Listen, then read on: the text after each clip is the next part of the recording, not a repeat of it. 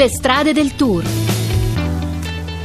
Nuovamente collegati, gentili amici, con Montauban, sede d'arrivo della sesta tappa partita da Arpajon-sur-Serre alle pendici del massiccio centrale. Si arriva nella zona della Tarn-Garonne, annullata la fuga di Arashiro e di Barta e sprint a ranghi compatti con anche le considerazioni eh, non soltanto polemiche su questa mancanza di verve, di grinta, di velocità da parte delle squadre che eh, seppur negli ultimi chilometri chilometri dovrebbero essere più propositive nel lanciare lo sprint alle loro ruote veloci. Il solito caos in pratica andatura intorno ai 40 fino ai 5 all'arrivo e poi si accendono i fuochi di artificio. Allora ricordiamo quelli che sono i grandi favoriti quest'oggi, mettiamoci Kittel, mettiamoci Cocar, Greipel che deve dare segnali di vita, mettiamoci Cavendish vincitore di due tappe e perché no Sagan con la sua maglia verde è sempre pronto lì a a sprintare, ma nelle prime posizioni.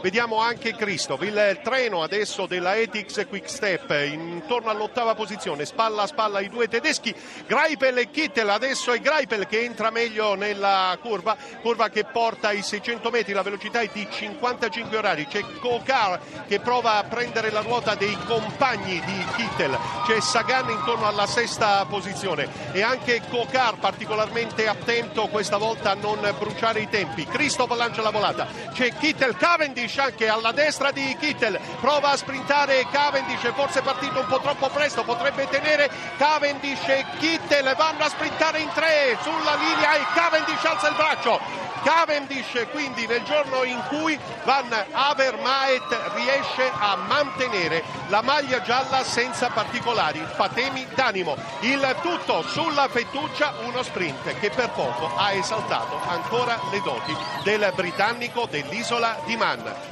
Cavendish, vincitore a Montauban con Greg Van Avermaet, sempre in giallo.